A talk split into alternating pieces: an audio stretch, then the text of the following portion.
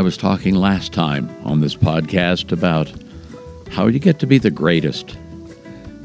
And Jesus said to his followers, this handful of guys, this is both paraphrase, for starters, if you want to be first, you need to be the last of all, of everyone. This is Dick Foth again with Stories from the Road. Continuing in that little exchange that Jesus of Nazareth had with his 12 followers, it was toward the end of his earthly life, and he was on the road heading toward Jerusalem. He's up by the Sea of Galilee, and he says this Anyone who wants to be first must be the, the very last, or last of all, and the servant of all. So he initiates the thought with you need to be last of all, and then follows it up with sort of a one two punch and says, and be the servant of all. And I think to myself, what's that about? Well, I think, and I'm just going to ruminate here for a few moments, I think being servant of all is the action piece of what it means to be last of all. Last of all is sort of a a uh, philosophical template, uh, uh, an idea, play a hook on which to hang an action, and the action is to serve. Some years back, when I uh, had a friend who was leading the Navy, he had just become what they call chief of naval operations, and you know, I was a, I was a bit in awe because I'd go to the Pentagon and he was there. His name was Vern Clark, and still is Vern Clark, and it, he he was leading an enterprise with hundreds of thousands of military and civilian um, folks in his charge, and a 120 billion dollar budget a year. I mean, it's this huge thing. And he was a strong believer in what we call covenant leadership the young person raises a right hand and says, uh, I pledge, I covenant to defend an idea. It's called the Constitution. To defend the Constitution of the United States against all enemies, foreign domestic, and to obey all those between my immediate superior and the commander in chief, so help me God. And his comment, his response to that is that's what they pledge. What do we as leaders, speaking to his admirals, what do we pledge?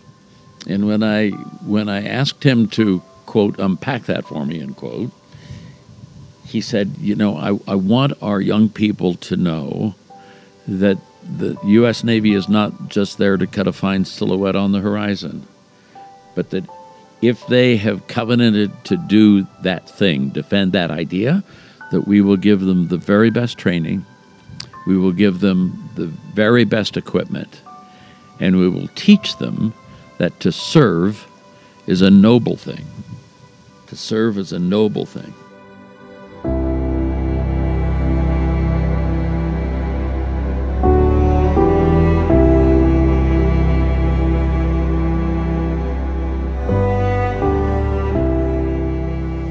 Think about not just service in a, in a broad sense, but serving as an immediate point in time action, uh, one question always comes to mind. I, I, have two questions that are sort of bookends, oftentimes in relationships that I have. The first one, you've heard me talk about this before, is where were you born or brought up? That's an easy, non threatening question. Even if you were brought up in difficult circumstances, we understand what that is, not a trick question. But the second question along the way in any relationship, I think, that's going to work is anything I can do for you? Anything I can do for you? Now, here are Jesus' words echoing in the background here, where he's saying, If you want to be first, you must be servant of all.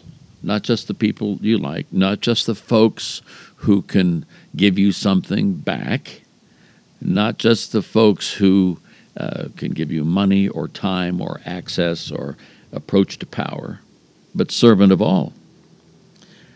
I mean, this this thought, anything I can do for you, really guarantees three things in my mind. There may be more, but it would guarantee you this: if you serve uh, authentically, if you really serve, you're not just using it as a ploy.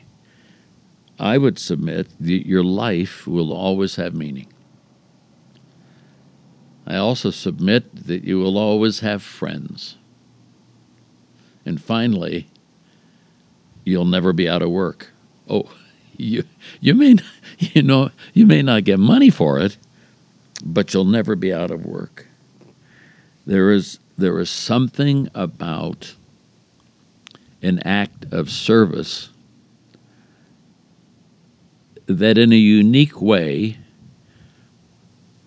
puts you in the driver's seat. You say, "What are you talking about, Dick?" Well, it's it isn't something that you are forced to do, but it's something you do voluntarily because you know intrinsically in some way deep in your heart that if I serve you, you win and I win. Maybe that's what it means to be first of all. You win, and I win too. And with that peal of thunder in the background on this late summer afternoon, I'll just let that be the exclamation point to this podcast. But think about that, if you will, and we'll be back in a bit. God bless. Thanks for listening. Dick Foth signing off.